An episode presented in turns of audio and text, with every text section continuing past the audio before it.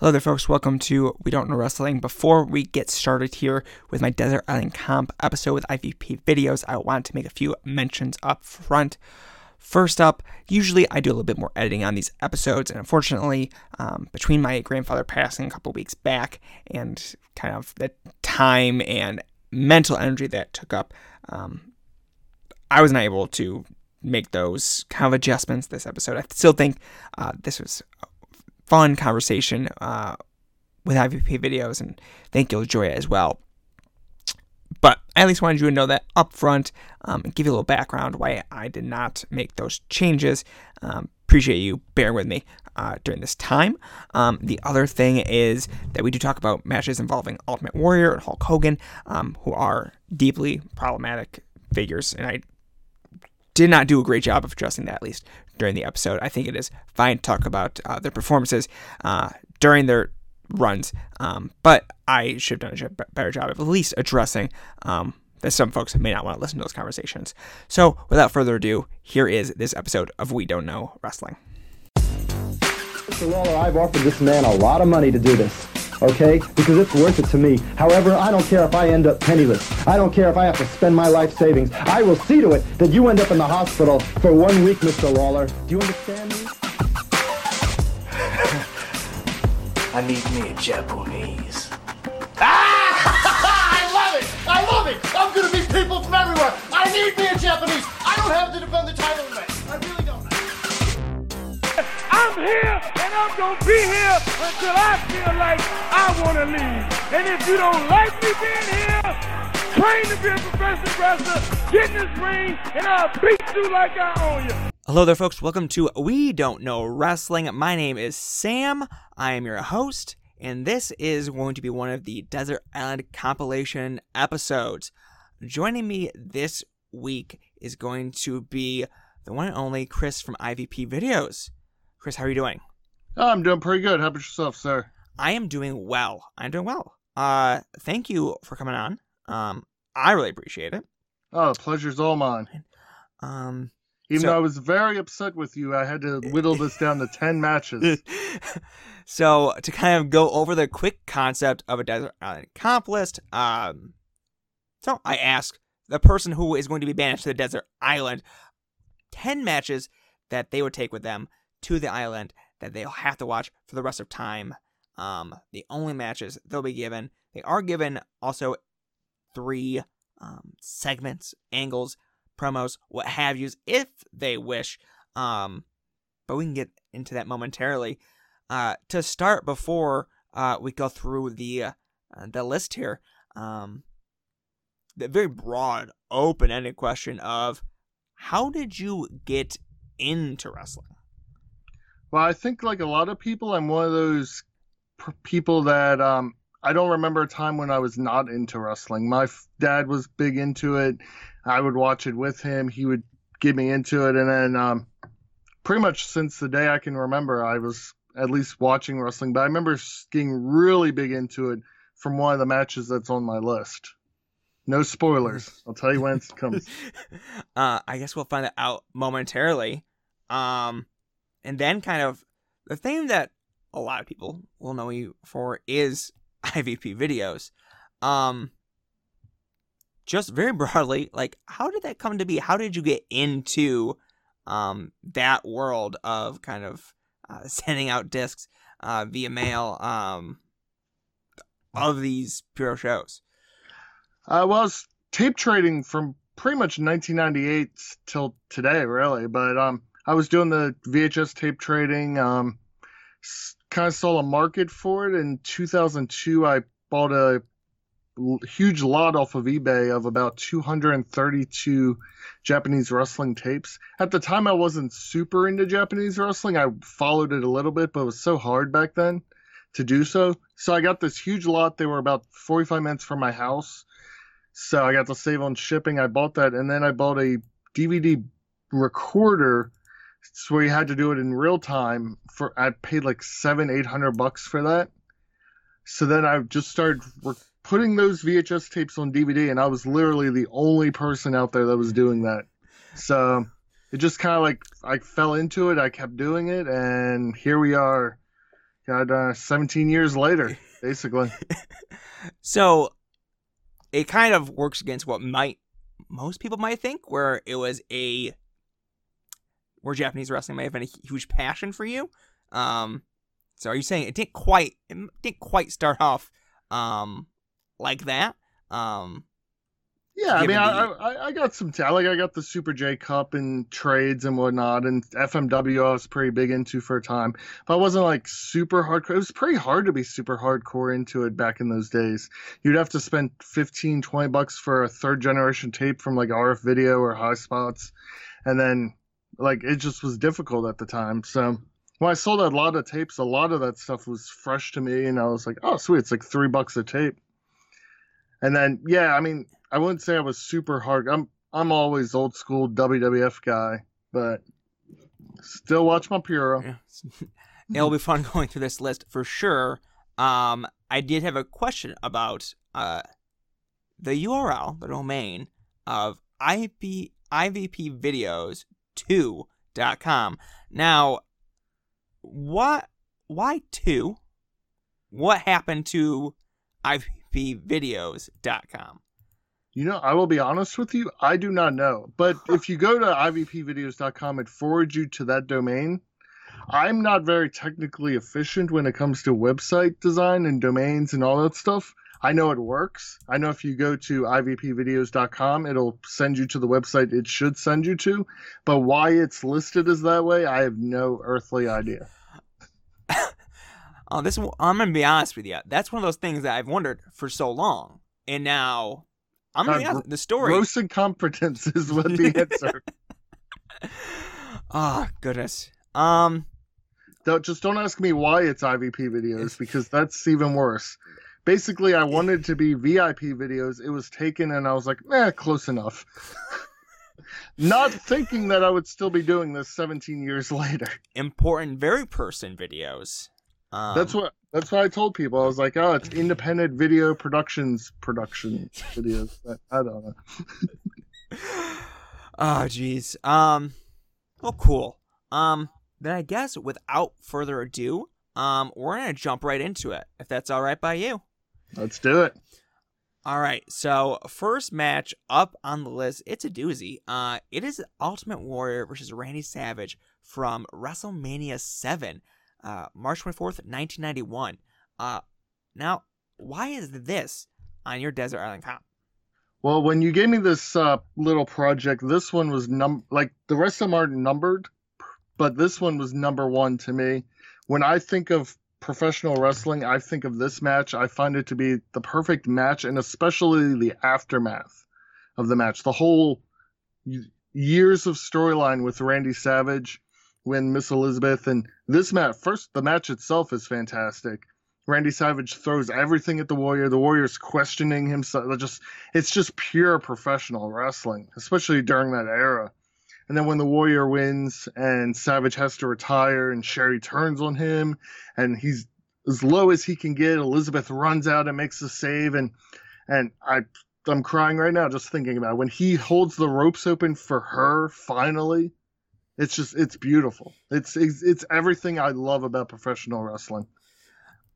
Yeah, as someone who hasn't been watching wrestling or hasn't watched a lot of wrestling from that period of time, especially the WWF, I recently watched it for this specific purpose, and I came away thinking it's a really good match, but also that, wow, I feel like I have missed something by not being on the journey here.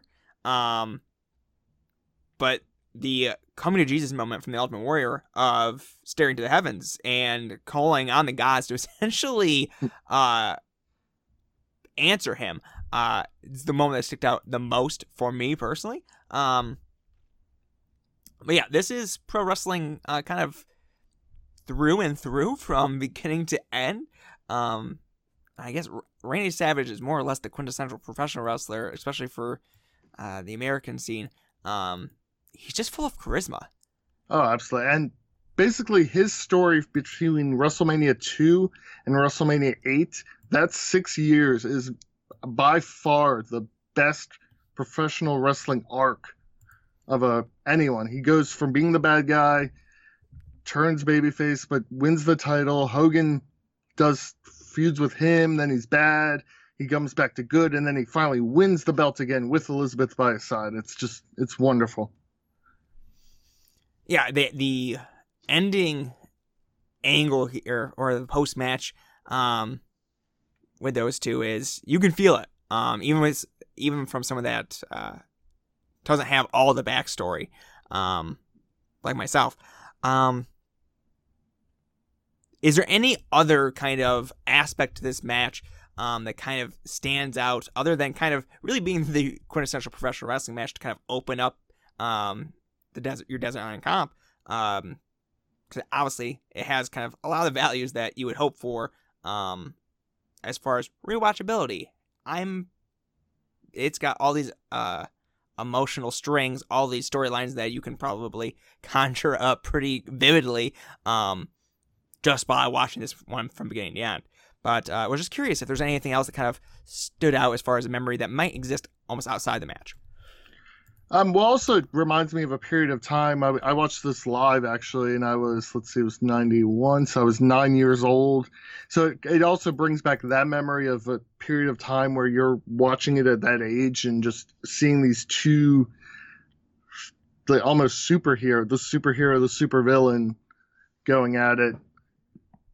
And also it's a long match, which helps, because if I'm going to be on an island, I want long matches, can't have sprints. Gotta have stuff that's going to last a chunk of time here. And at a little over 20 minutes, it's not super beefy, but also you definitely would not call it a sprint. It has a lot of room to breathe. Yeah, exactly.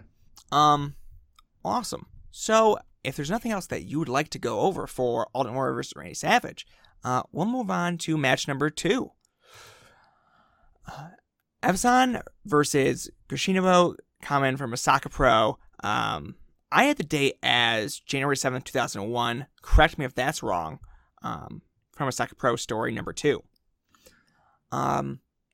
Believe that's correct. That sounds about right. Now, this is a match that I have not seen. Why is this match on your Desert Island Comp? I know, it's a pretty strange one, trust me. So this match, a lot of these matches, I did not pick the best matches of all time. This match, to me, I love comedy. Like to laugh. This match is really funny. When I first started IVP videos, I got a lot of questions like, oh, you sell sumo? And I was like, no, Japanese wrestling. Here, let me show you this Japanese wrestling match. And I would put this match on. So I've seen this match probably about 24 times, because this was when I was in my early 20s, had a lot of people coming over, had 3 roommates. So there was always someone over, having parties and what have you. So then they'd see all the equipment and they'd be like, what is all this? I'm like, oh, I sell Japanese wrestling. Oh, sumo? No, clowns. So I'd fire this up. But it's hilarious, and it's just a good time. The entrances alone, just watch for the entrances alone, because it is just ridiculous and fun. So I'm gonna give a slight spoiler here. This is one of not so many Japanese professional wrestling matches, and it's a comedy match. It's something that I don't think many people kind of associate with that country's style of professional wrestling. What you like comedy wrestling. Yeah. So a lot of people, not their cup of tea. What draws you to comedy wrestling that kind of allows you to suspend that disbelief a little bit further, where it isn't just hard chops, drop kicks, body slams? Right. Well, I mean, let's back up a step. For comedy wrestling, I want it almost like Osaka Pro has its own reality. So if this match happened in WWE, it would not work, because it's a different reality, if that makes any sense. It makes a lot of sense. Yeah. Okay. But and like the Joey Ryan stuff, I'm not a big fan of. Do whatever you want to do, but it's just not for me. But like, I loved Cole Cabana back in the day, still do, but I haven't seen him as much as I did. And stuff like that. I do enjoy all aspects of professional wrestling, including the comedy. Oh, done well.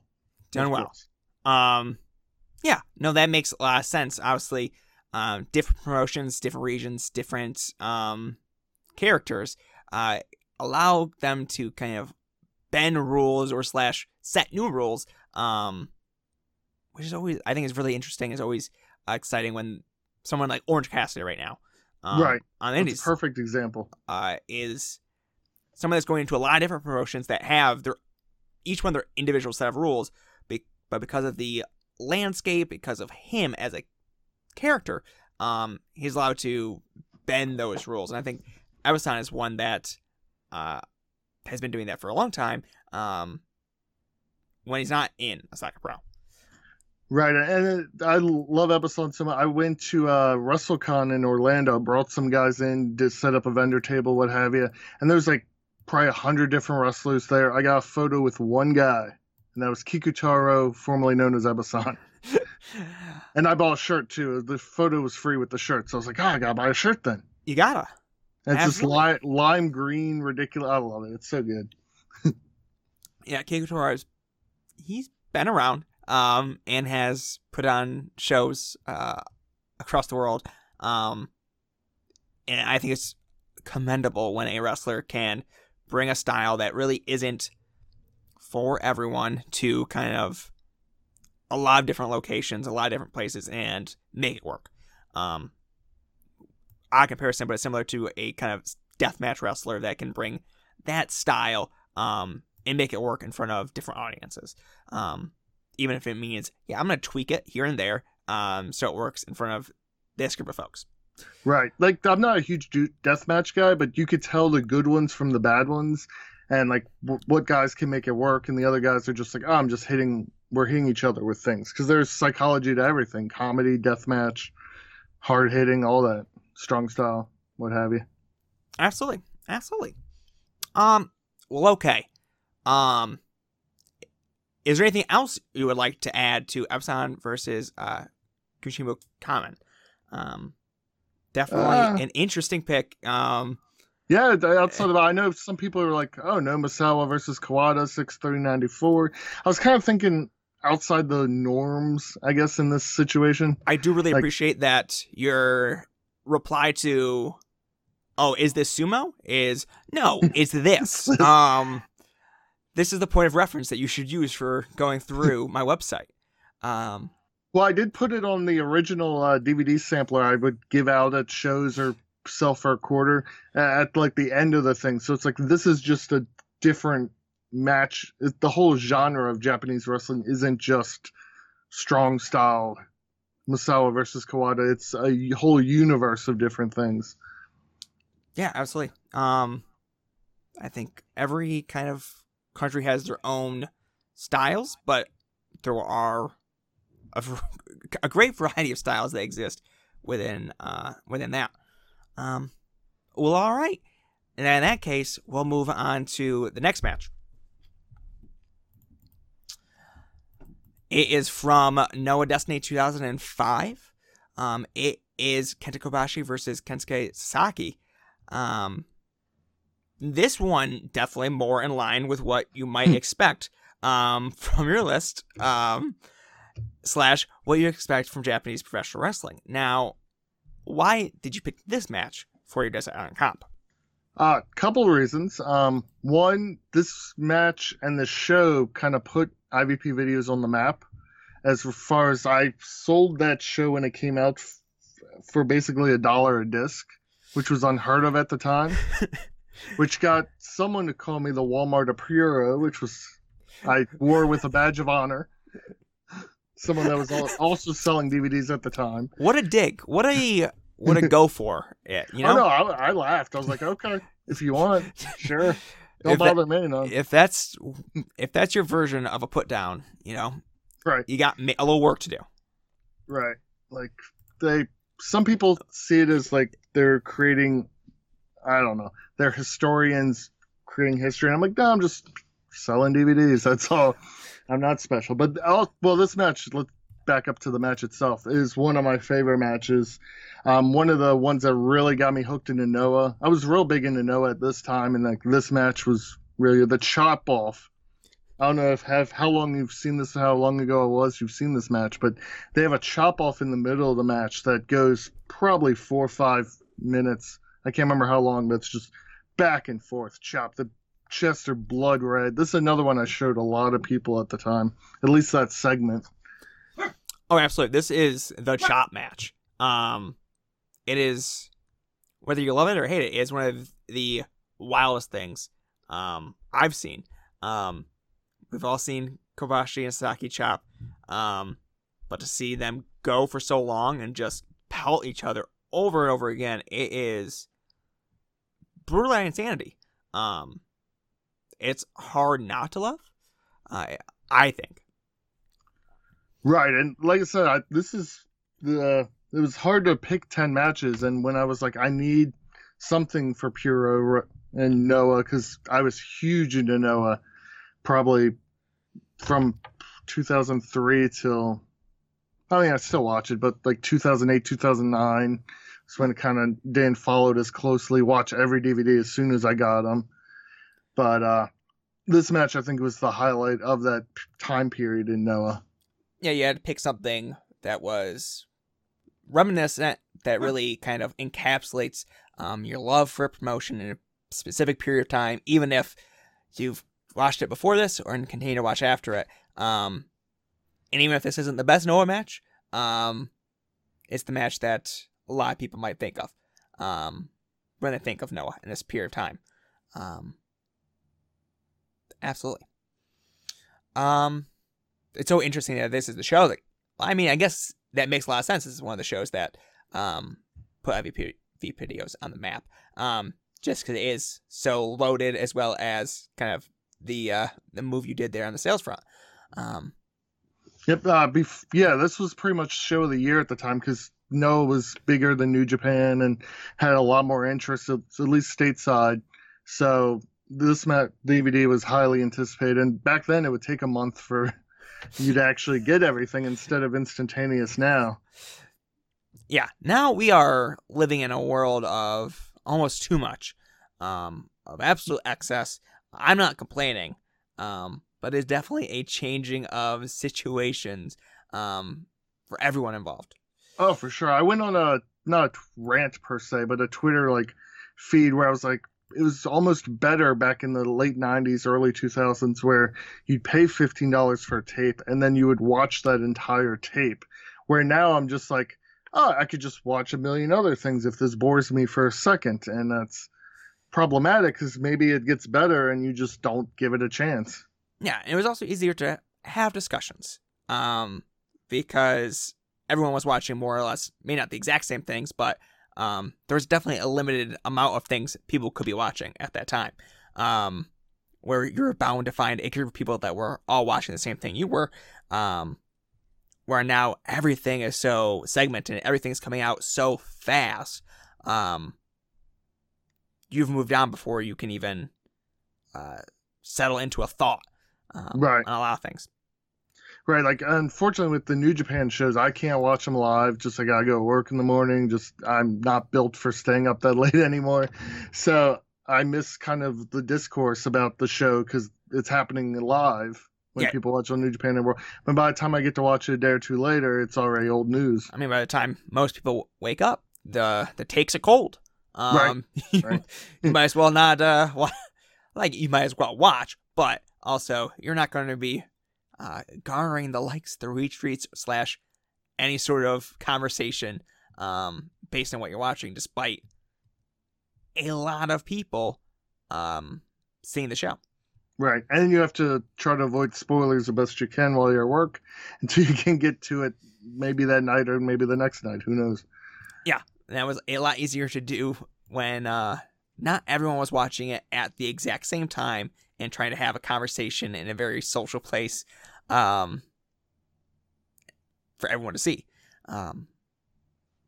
It's just weird and different, and it just feels Kobashi versus Sasaki feels like almost a relic, even though it's 14 years ago. That is old. I'm so old. That's a teenager ago. It is. Jesus. I didn't like that. I stumbled into that kind of thought, and I hated every moment of it. Yeah, wow, it was that long ago, wasn't it? Yeah, that's a senior citizen dog. Okay, there we go. Well, now that we're depressed, now that I'm a little sad, moving on from WrestleMania 10, it is Bret Hart versus Owen Hart. Why is this match on your Desert Island Comp? Well, for one, like I said, a lot of my choices are based on feelings as well. Well, first of all, it's an excellent match, but I have two older brothers. They're about 8 years older, and I always felt like almost in their shadow. At the time, we didn't live together. They lived with their mom. I lived with my mom. We're half brothers. But I felt like Owen Hart in a way, that I had the older brothers that were overshadowing me. So I kind of was rooting for him in this. And let's see, it happened in 94, so I was 12 at the time. So you're going through middle school and all those feelings like these. They're basically grown-ups, and you're still a child. And the match itself is just an absolute banger. Yeah, I think I prefer when wrestling allows you to cheer for either side, not because of ideologies, like freaking the Avengers movies, but more so perspectives. Right. Owen really was not necessarily wrong. At least at that point, maybe later on in the story, but at the Rumble, Bret should have tagged him in, so his knee was hurt, but he was going for the glory, and they lost the match because of that. So he may have attacked him afterwards, but Owen kind of had his reasons, which you can rationalize. I believe it's Mick Foley that says that a good heel can rationalize their decision-making. It's not just like, oh, I'm bad, you're good, let's fight. Yeah, absolutely, and I think that's so important to kind of be able to get that across, as well as Owen. When you say Bret overshadowed Owen, that's a very, very real thing. That's not a lie. It's not something that is something that you can't see with your own two eyes. That's kind of, you can understand how that thought gets there. But banger. That's what we're going with. This is a banger. It's a banger. It's a good story. It was tough, though, because, I mean, you have the ladder match as well from that show, and which didn't make the list. But like I said, there can only be 10, and I feel like this is one of them as far as match quality, as far as emotion, as far as the end result with Owen winning with a roll-up and the shock of it. Your guy. Just all around. And that was my guy, yeah. All vindicated. Feeling like, okay. Maybe it's all going to be okay. Yep, and I was actually there for the 94 King of the Ring when he won. So I was very, very happy. Incredibly jazzed, as the kids would say. Yes, incredibly jazzed. Meanwhile, everyone else is mad that Razor Ramon lost, but I'm sitting there like, he's the King of the Hearts! Woo! Oh, goodness. That sounds really cool to have been there. Yeah, it's fun. Well, cool. Well, unless you have anything more to add to Bret Hart versus Owen Hart, we'll move on to the next match. I think we're good with that. I'm pretty sure everyone knows what kind of match that is and the storyline behind it. So we'll go to the next one, which is kind of surprising. It surprised even me, to be honest with you. So this match is from Spring Stampede 1994. It is Cactus Jack and Max Payne versus the Nasty Boys. Yeah, this is definitely one that comes out a little bit out of left field here. Why did you decide to put this match on your Desert Island Comp? Well, I actually thought a lot, going through the list several times, I didn't really have any WCW. And I didn't watch a lot of WCW as a kid. I don't know why. I'm from Baltimore, so we were a WCW town.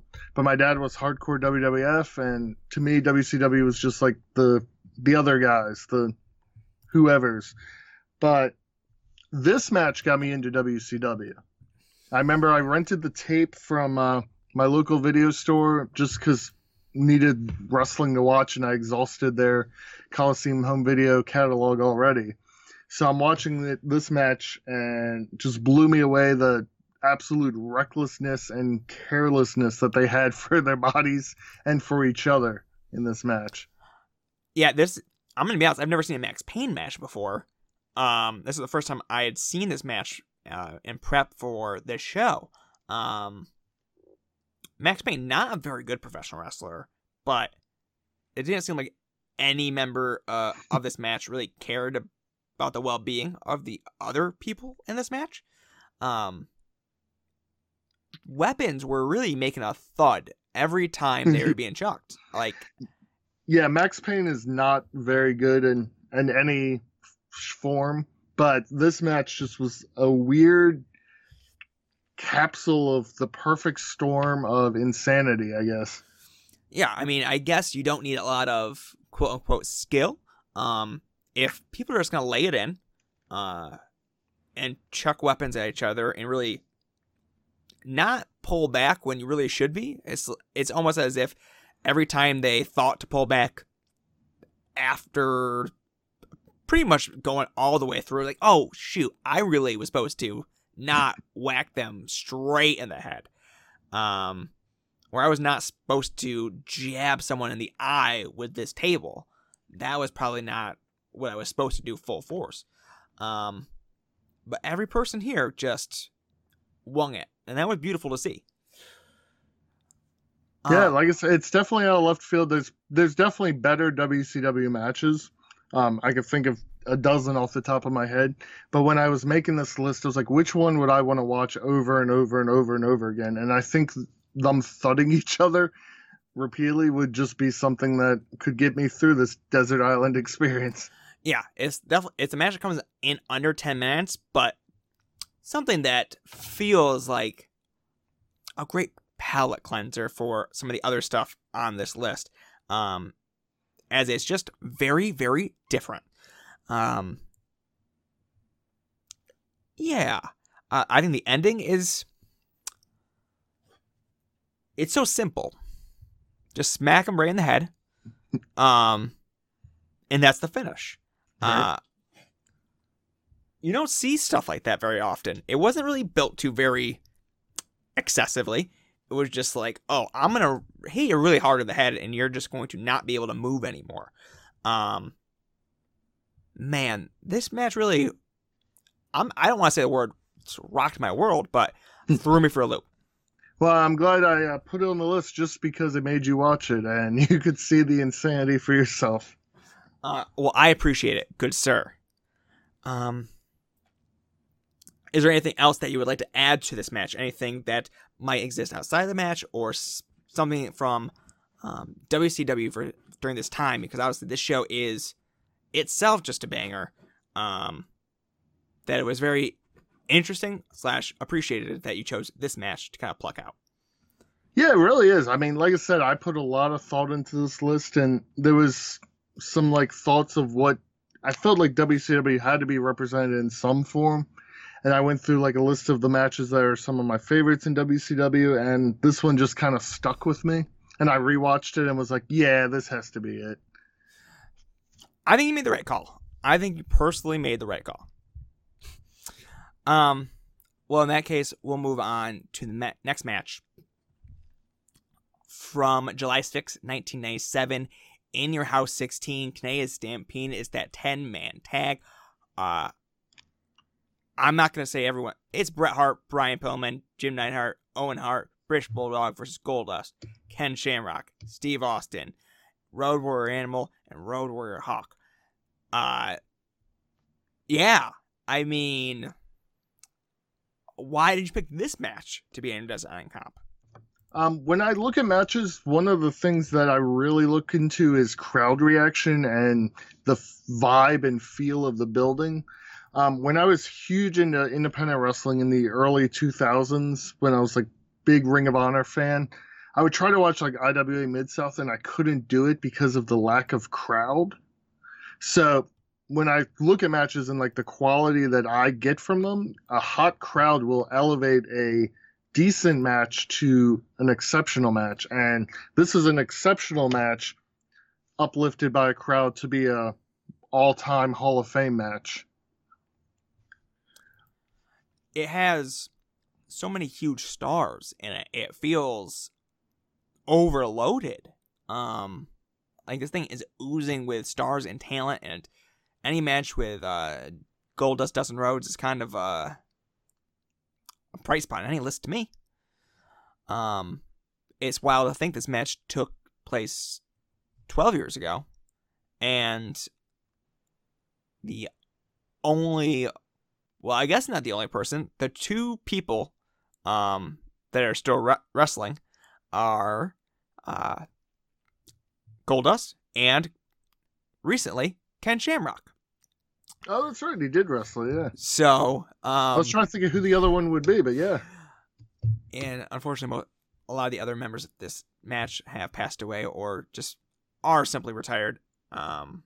Because, you know what? Age, it'll catch up to you. Catch up to everyone. Other times undefeated.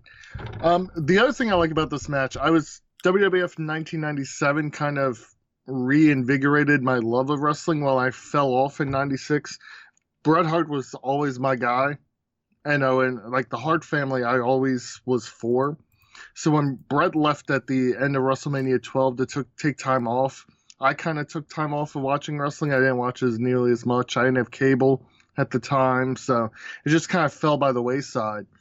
But about King of the Ring 97 is when I got back into it, and then watching this pay-per-view live at a friend's house, and we're just going crazy for the insanity of the match, all the Hart family rushing in the ring. Just, it was just an excellent vibe and just encapsulated the 97 WWF that I think might be one of the best years in wrestling history for any company. So in general, your fandom of the WWF during this kind of 90s period is tied pretty strongly to the Hart family, the Hart folk. That's very interesting. Obviously great professional wrestlers, so I guess it's not that surprising. That's cool to hear. Yeah, I did not take the screw job well, to be honest. I was like, man, screw Shawn Michaels. I never was the Shawn Michaels guy. I was always the Bret Hart guy. So when that went down, I was very upset. But not upset enough to jump to WCW. I don't know. There was just a vibe about WCW that I never got. Like, I would watch it, of course, because at that point, it's just like consume everything you could possibly consume. But yeah, there's definitely a different feel. Those two different promotions, but also just like, some promotions grab you to a point where, like, oh, I'm deeply invested in this, what's going on from, may not be getting to end, but large portions of this promotion are grabbing me, from the sights, sounds, characters, what have you. And some promotions just don't do it. Sounds like just WCW during that period didn't do it for you in that way. Right, even when everyone was huge into the NWO and WWF was faltering, I was still just like, nope. I'd rather just walk away at that point. I have a friend that stopped watching wrestling when WCW died, and I was like, yeah, I get that, because if it went the other way, I'd probably be on the other side, just like, nah, I'm good. I'd come back eventually, but... Yeah, I think that group of people that fell off is not massive, but it's also, it's big enough where... You most people know a person that just at that point in time just stopped. They gave up on it. I was a WWF kid. The only kind of knowledge / association I had with WCW was Ready to Rumble and the WCW video games. Ready to Rumble. I saw that in the movie theater. It's a classic. It's a very good movie. Anyone that disagrees is wrong. That's right. It was a lot of fun. I've seen it way too many times, but I took my high school girlfriend to it, and she dumped me like a month later. I don't know if there's a connection between the two, but I would not be surprised. So. I don't think so. I also took her to Beyond the Mat, but she really did not like that. Yeah, that one might have had longer lasting effects. Ready to Rumble, that feels like a win. That may have got you an extra month there. Oh, maybe that was balanced out. And now David Arquette, he's making a comeback. Well, I guess not comeback. Well, yeah, sure.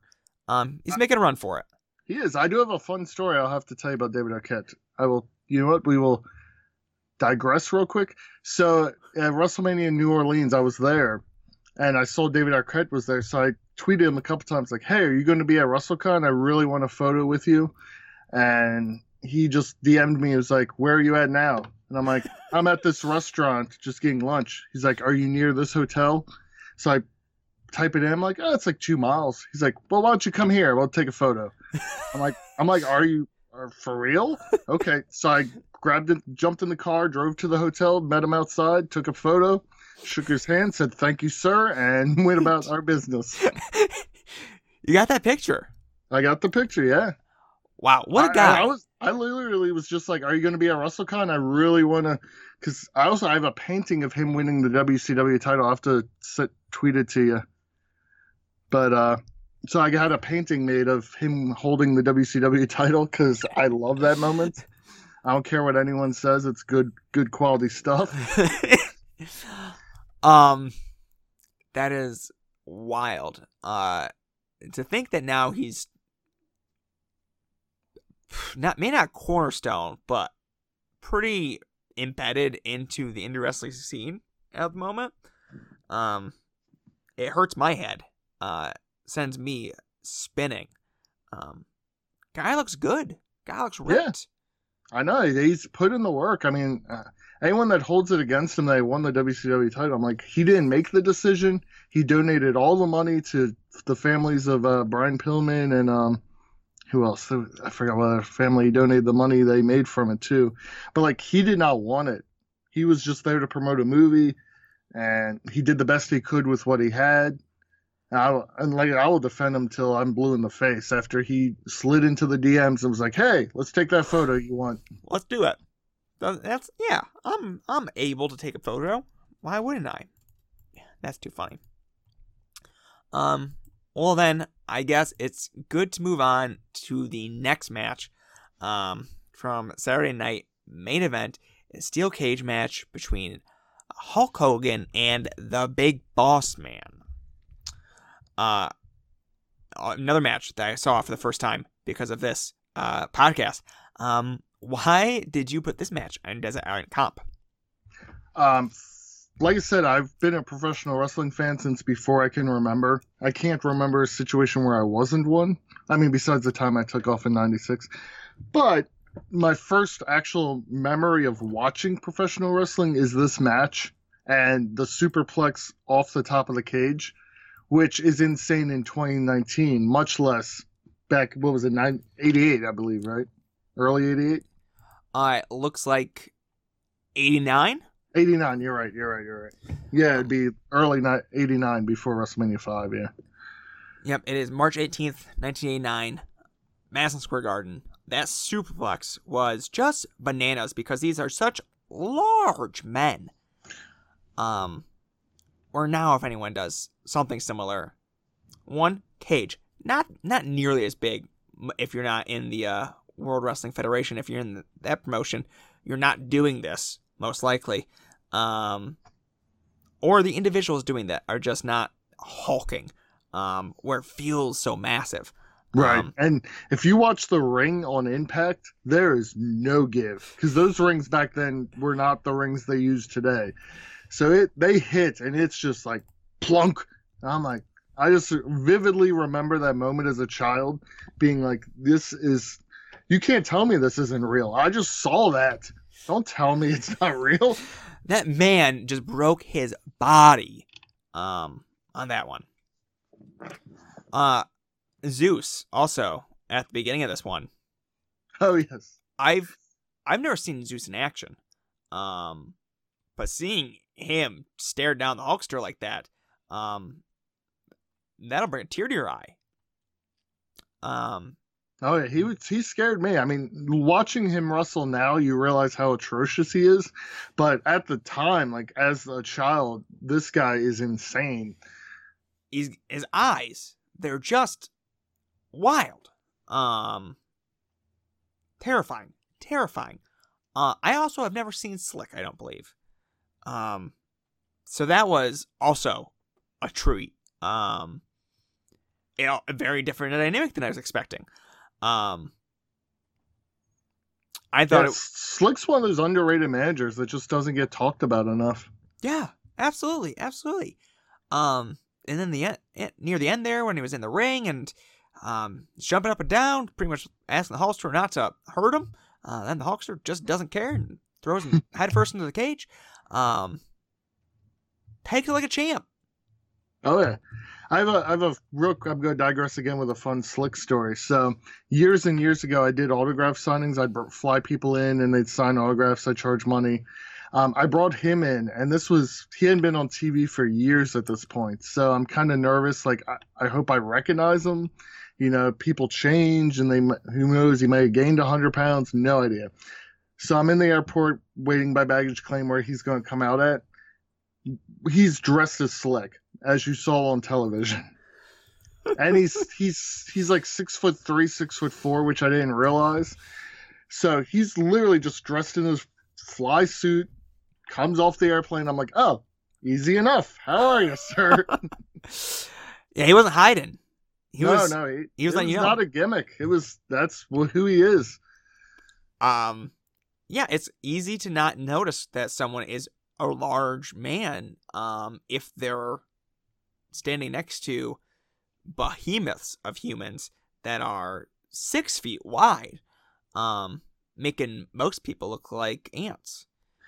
Right, it's funny. A lot of people, when they meet like Sean Waltman, they're like, oh wow, he's actually a big guy. And I'm like, yeah, he's 6'2", 230, but in comparison to 93 WWF, he was a real tiny guy.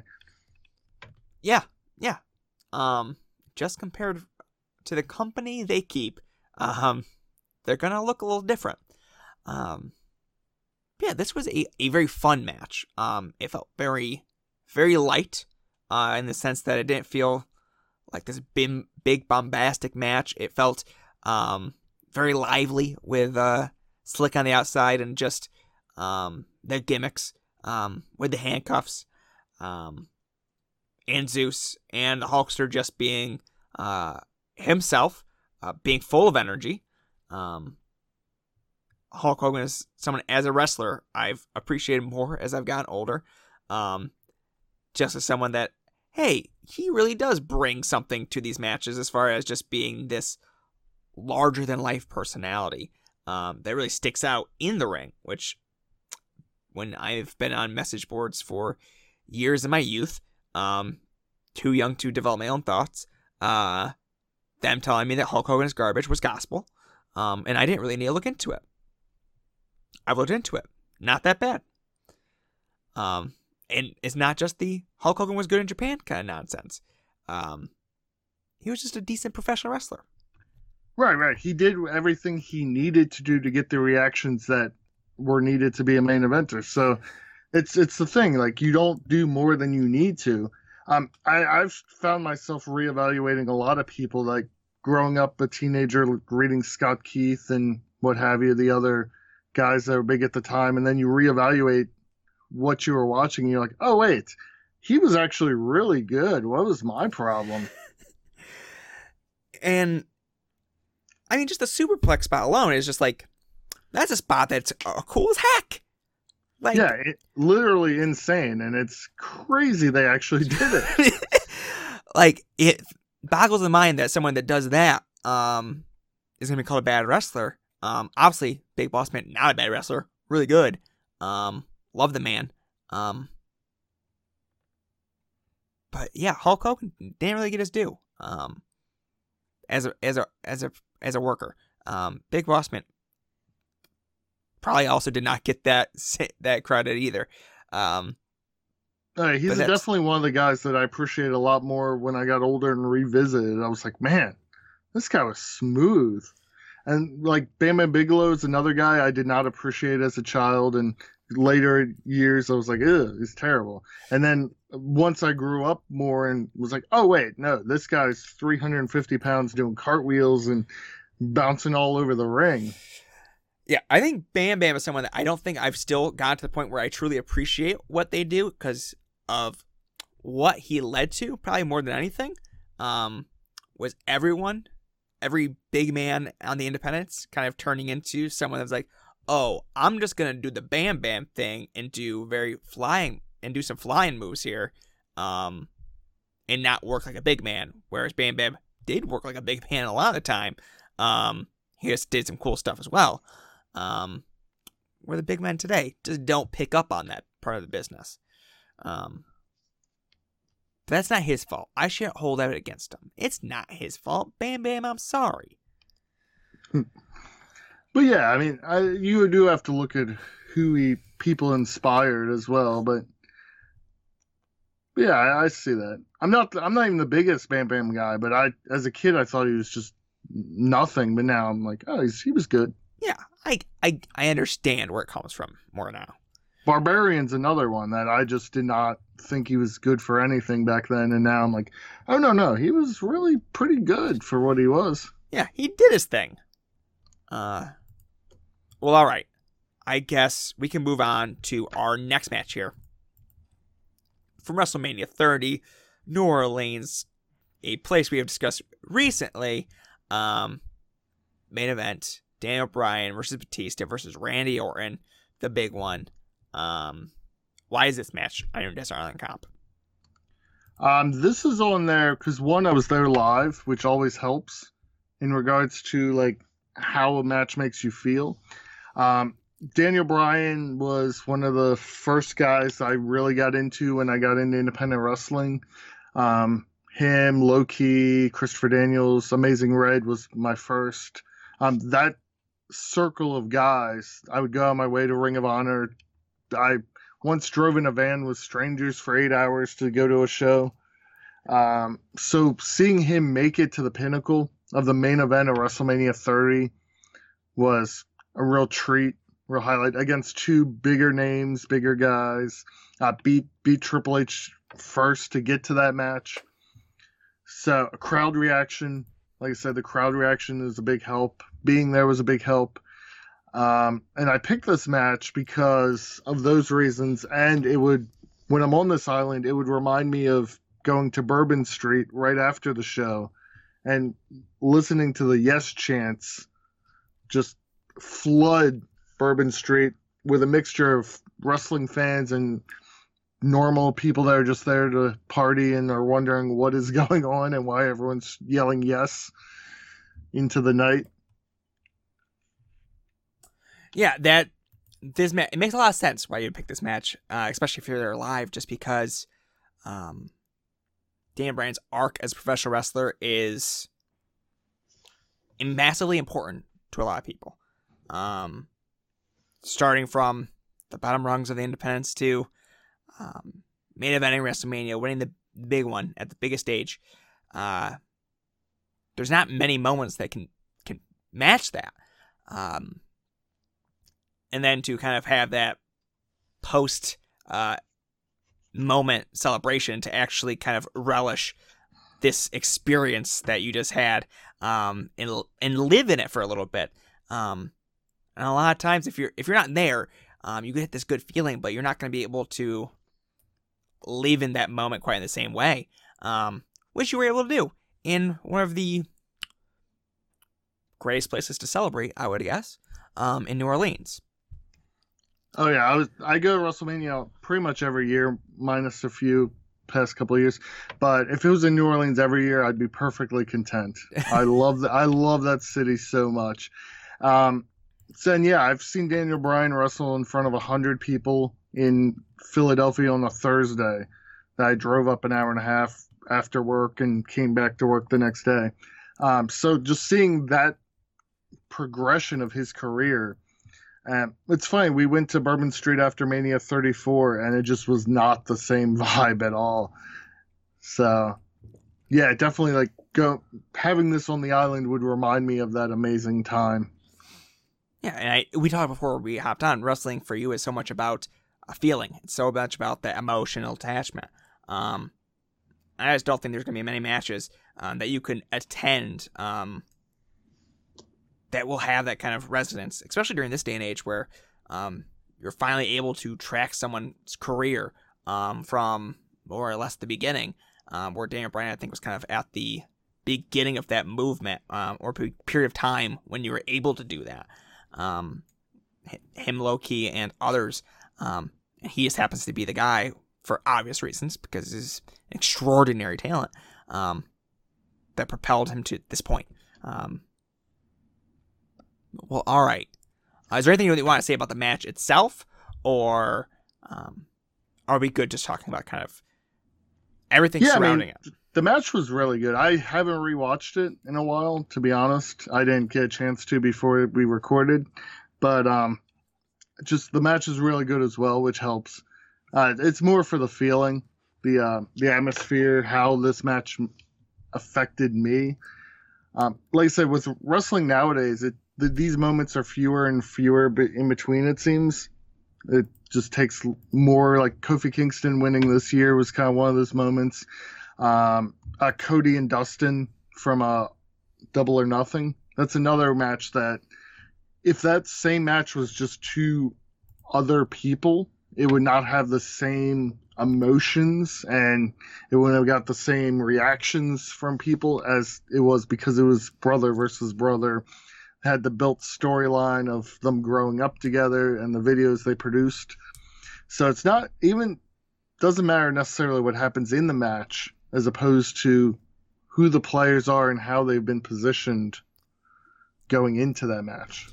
Yeah, my hope is with AEW is that obviously competition, good for wrestling, but also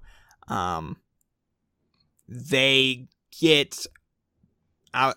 The Rhodes brothers are, that's hard dynamic to replicate, but they get how to, that these emotional cores are important to what they're going to try to develop.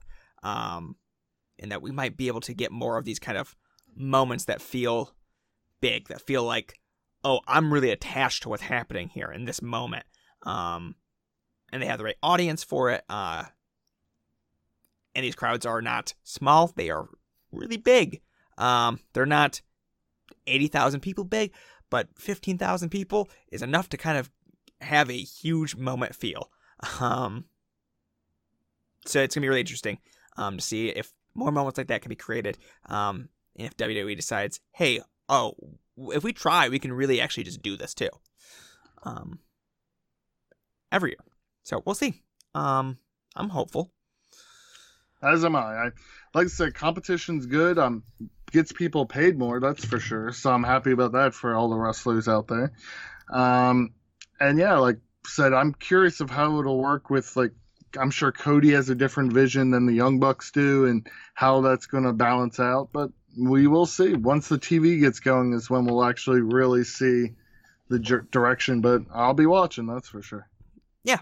We'll see how those visions collide. But moving on, we go to the next match from Ring of Honor, Death Before Dishonor 4. It is the CZW versus Ring of Honor Cage of Death match. Why did you put this match on comp? Well, like I said, I wanted to encapsulate all my different eras of being a fan, and Ring of Honor kind of saved me from fading away from the wrestling, like Ring of Honor in Japan, because WWF was the only, WWE at the time, I guess, was the only thing in town anymore, and the reign of Triple H was going on. It was kind of losing my interest. I was just turned 21, so I'm kind of like, you know, maybe the wrestling isn't for me anymore, at least this. And then I discover Ring of Honor kind of randomly. I was playing that, I don't know if you're familiar with EWR, Extreme Warfare Revenge. Oh, absolutely. Okay. Well, I was playing that and I saw Ring of Honor on there and saw the ratings of all the guys. And I was like, oh, this fed looks cool. So I did some digging. Yeah, that's how it was. I did some digging and I saw like Raven work there, and I was kind of a Raven guy at the time. So I'm like, oh, it's in Philadelphia. I'll take a drive up there, get a cheesesteak, watch a show. Sure. So I bought tickets pretty much sight unseen, and went to the Murphy Rec Center in May of 2003, and my mind was completely blown. Yeah, I'm glad it was EWR that brought you to Ring of Honor, because that's such a good just bridge there. Oh, yeah, this video game that I'm playing. Yeah, okay, I guess this is based in the real world, so 1 and 1, 2, I'm there. Well, I'm glad that panned out for you. I know. It's really funny because I remember the main event was Samoa Joe and Homicide. And I distinctly remember looking at my friend. I'm like, what is this Yokozuna versus New Jack? What are we watching? and then they tore the house down. And I'm like, oh, I'm stupid. That was not Yokozuna versus New Jack. No. Though, honestly, that match probably also would rule, but a very different way. Actually, yeah, now I wish it was. Yeah, now I'm just going to be mad. That's...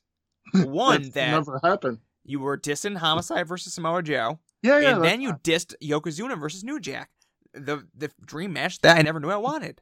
I didn't know any better at the time. They were just names in EWR without pictures. So, so how closely were you following the CZW versus Ring of Honor feud at this time? Oh, I was at that point, because that was 2 years after I became an ROH fan. I was a hardcore ROH bot, like one of those guys that I look back in shame now, type of thing. That like posting on the ROH boards constantly. When I'd work at, I ran a video store. I'd refresh the message board to get the results. Like I said, I went in a van with people I did not know and drove to upstate New York, which is about 8 hours, and Connecticut, just to be like at these shows, and did the after parties and everything. And CZW was they cannot come to Ring of Honor and start a fight. So they will not do that. They will not on my watch. So like, yeah, I was deep into it at that point. And then, that the Cage of Death was the culmination of probably the best independent wrestling feud that's ever existed. In my opinion. Yeah, it's taking one company's signature match, but on a major show of the opposite company's event, and playing it out with more or less the major players. Obviously, I think the CZW side lacking kind of a few notables, but that's more just because they were of a different variety. The people that made the most sense for this feud were involved in that one. And then they have proper storytelling weaved into this one, unlike you're going to see in more or less any wrestling these days. I'm not going to say especially on the American front, but at any level, I just don't think there's going to be anything that weaves this many individuals, storylines, stakes, violence, into one package. Right. I don't know if I mentioned that I was at this show as well, so that also elevates the atmosphere, the excitement, the memory of it. So like when Brian Danielson comes out, and you think he's gonna help ROH, but no, he attacks Samoa Joe because he cares more about the title than he does being part of Team Ring of Honor. And things look bleak, things are looking bad, and then Homicide's music hits. And just the place goes insane. And he makes the save and saves the day for Ring of Honor to get these outlaw CZW punks out of here. So, yeah, with you being there live and kind of what we've discussed so far, other matches you've been live to or watched live or how you experienced them for the first time, does make a lot of sense why you would include this match, other than it just being a flat-out great match. It also has a kind of a distinctive time and place for you as a fan from a promotion that kind of brought you back into the fold or kept you from falling out of the fold. Right, yeah, absolutely. And that also opened the door to see Ring of Honor, where I saw Kobashi live, where I saw Misawa live, and that wouldn't have happened otherwise. So it kind of like bridges everything together. And like, I just wanted at least one match to represent that period of time, and I think this one is the best one as far as match quality, storyline, and the emotions behind it. And the real feeling of the CZW fans in the bleachers wanting to fight the ROH fans in the seats. Maybe not for real fight, but you know, like that whole, the vibe between two warring fan bases. You don't get anything like that anymore, just because it's not really all that possible. Right, you can't create it. It has to be naturally happen. And like, you're never going to see like, oh, hardcore Evolve fans against hardcore Ring of Honor fans, because they just don't exist. Yeah, like the closest thing we have to it right now is hardcore GCW fans, but there's no other entity for them to really oppose / run in opposition of as far as fan bases. If you're a fan of GCW, you're probably going to be a fan of some other indies that are growing as we speak. So there's just not that possibility at the moment. But everyone loves a good promotion feud. Right. And I have to give credit also to Chris Hero, who basically started the feud and did the little things to make it keep going. And I'm sure he had some creative input as well, because that guy's a genius. But some of the things they did to make the little things along the way. Yep. Him and Gabe, the geniuses.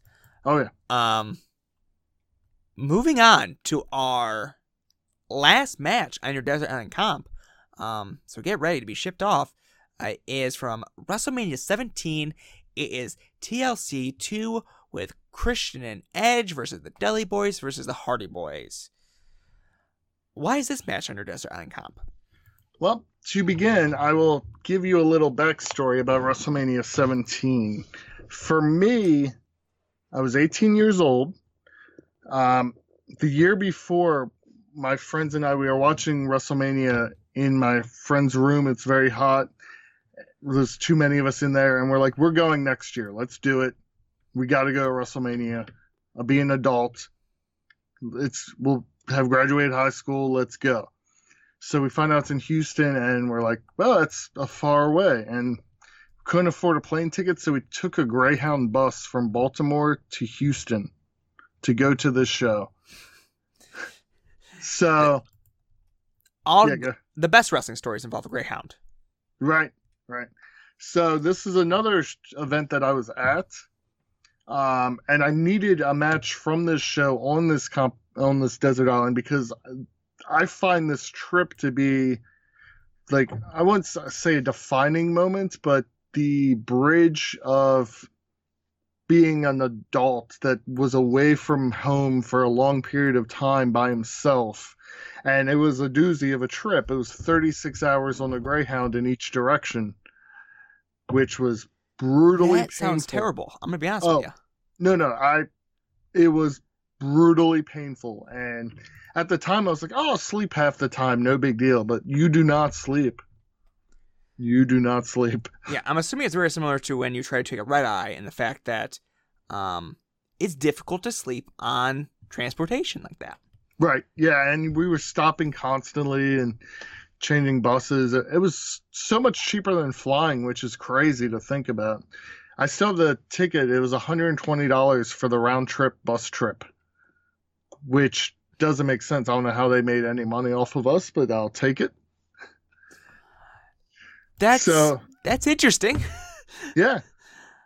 So like I said, I had to have a match from that show, because that was it started. I went to every WrestleMania from 17 to 25, and that started it.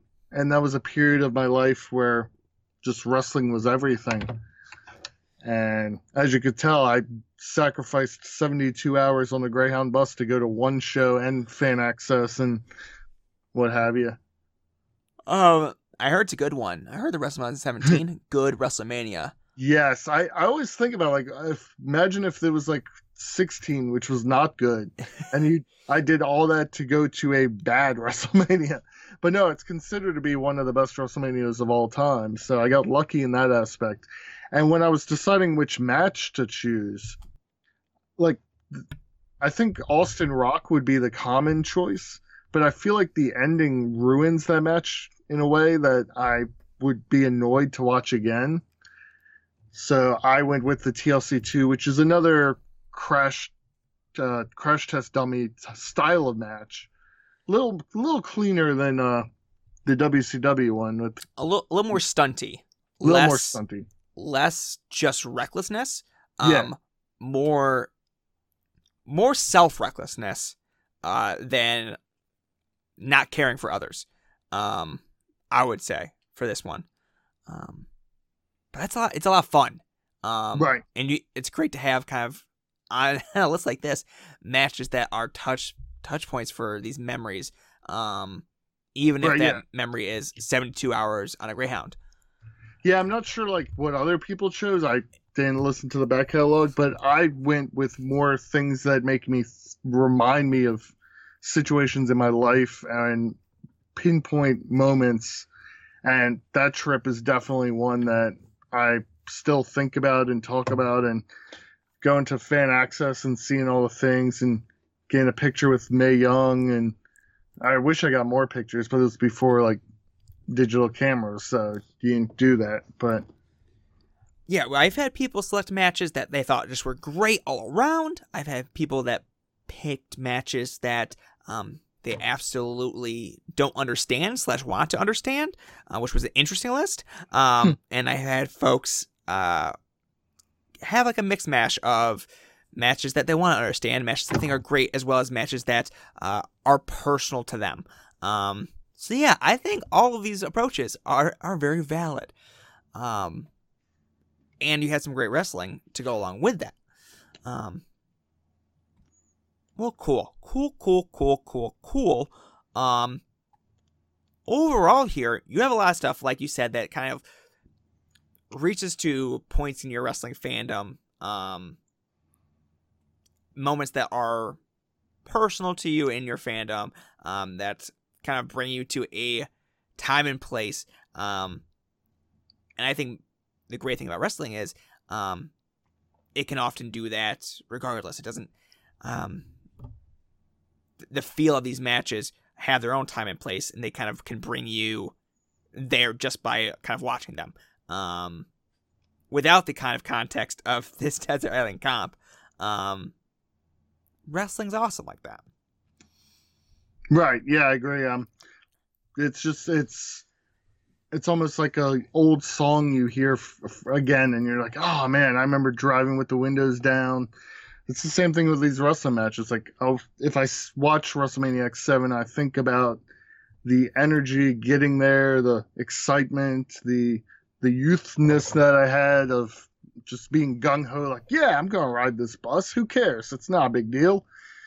You know, and now when they came back to Houston 8 years later, I was like, we should do the Greyhound again. And then just everyone's like, we are too old for that, bro. I'm like, yeah, you're right. You're right. We can afford plane tickets now. I think we've upgraded. Our life is different now. I think we found better ways. Yeah. Is that the truth? Well, all right. Is there anything else as your list holistically that you would like to discuss, comment on, sit and revel in at the moment?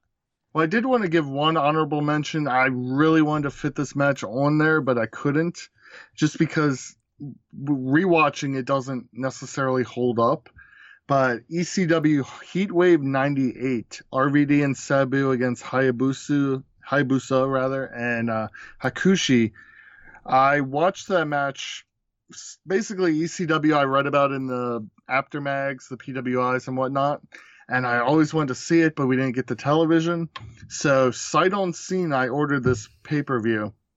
And I vividly remember my mom in the other room hearing the bad words coming from the wrestling show, and she's very confused about that.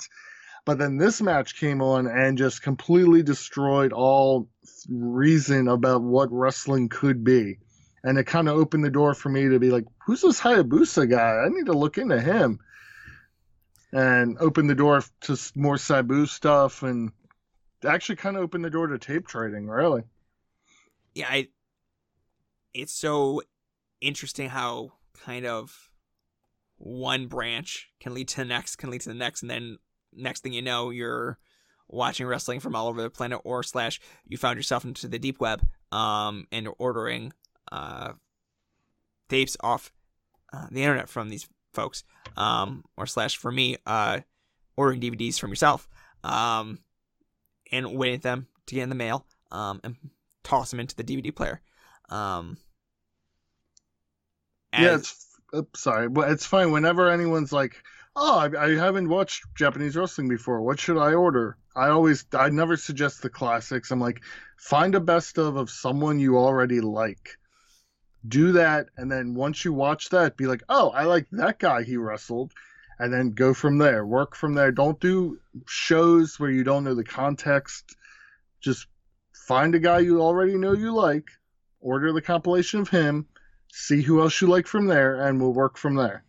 Yeah, if you like Ric Flair, you're going to see Ric Flair wrestling Ric Flair matches, but also against people that you've never seen, never heard of, and then you'll become fans of those, and then you'll watch them wrestle folks that you haven't seen, haven't heard of, and so on and so forth. And I love going down those rabbit holes. Oh, yeah. It's dangerous at times. Then you realize it's 3 a.m. and you're watching earthquake matches that you never knew existed from war.